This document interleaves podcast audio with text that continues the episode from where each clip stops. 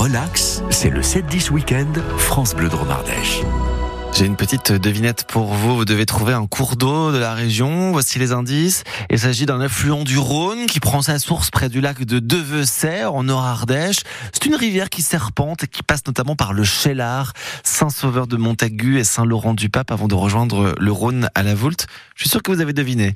Il s'agit de l'Érieux, bien sûr, où nous sommes ce matin pour découvrir une activité traditionnelle de la région avec vous, Alexandre Vibard. La création de bijoux et son histoire ardéchoise sont mises en valeur à la Maison du Bijou au Chélard, un petit musée situé euh, à l'intérieur de l'Office de tourisme. Un site créé en 2015 et que nous visitons avec Léa Ville, chargée de communication à l'Office de tourisme Ardèche-Haute-Vallée. On commence en douceur avec la projection d'un documentaire. L'eau pure, énergique, joyeuse. Donc film de présentation dans lequel on apprend que c'est euh, c'est un Parisien qui est venu s'installer ici pour la qualité de l'eau.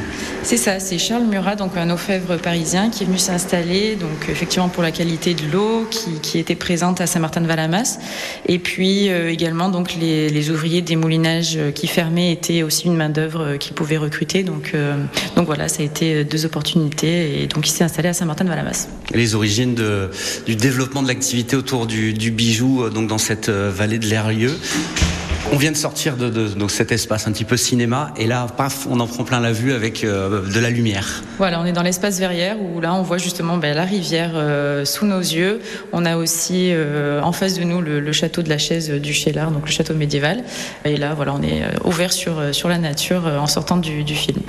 L'idée c'est de montrer la rivière parce que justement, encore une fois, c'est c'est l'eau qui, est, qui était importante dans le développement de cette industrie. C'est ça, elle aidait notamment donc en force pour faire tourner les machines et puis aussi euh, sa pureté permettait de nettoyer les, les métaux donc, euh, donc elle était très précieuse. On va apprendre à faire des bijoux alors, vous suit Allez, on y va. Il fait meilleur là, il fait chaud dans la verrière. Oui, oui, oui, on est plus exposé. Donc là, on est dans, dans l'espace des, des savoir-faire où on a donc des totems avec des vidéos euh, qui vont nous montrer euh, les techniques de fabrication euh, du bijou, donc plutôt moderne. donc on va avoir la, technique du chaînage où on va enrouler le, le, le, métal sur un mandrin pour faire les mailles. On a ensuite la technique de la création à la fonte à basse fusion pour les petites températures puis euh, la création de la fonte à cire perdue pour les plus grosses températures, euh, la création assistée par ordinateur, donc voilà les différentes techniques euh, de, création du bijou qui ont été amenées par les bijoutiers. Après euh, les techniques, qu'est-ce qu'on qu'est-ce découvre On avance. Alors normalement, ça se fait avec un audio guide. Moi, j'ai la chance d'avoir un guide humain avec moi. C'est ça. L'audio guide va, vraiment nous guider tout au long du, parcours et nous expliquer un petit peu tout ce que je vous raconte. Donc là, on arrive devant euh, l'établi avec euh, les différentes les différents outils qu'on qu peut voir que, que, les ouvriers utilisaient à l'époque. Et puis on a aussi les différents matériaux, les perles de cire, etc.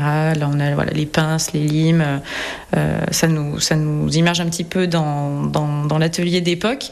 Et puis ensuite, on arrive dans cette salle où on a différentes vitrines euh, sur les, qui montrent voilà, des objets, des bijoux qui ont été récupérés euh, dans les ateliers de Murat avec voilà, des catalogues euh, de commandes, des catalogues de bijoux. Là, on a les matrices des, des pommeaux, de cannes aussi qui étaient fabriqués à l'époque. Donc voilà, ça montre un petit peu ce qui était fait aussi à l'époque. Un rapide aperçu de cette maison du bijou qui compte en tout huit espaces d'exposition avec également un showroom dans lequel on peut voir des créations d'artistes contemporains et de maisons prestigieuses de la région. Il y a aussi un espace défilé ludique et interactif. Et des images de ce musée sont à retrouver sur francebleu.fr dans le dossier au fil de l'eau. Et pour compléter cette découverte de l'univers de la joaillerie, vous pouvez aussi visiter l'atelier du bijou à Saint-Martin de Valamas, près du Chélard.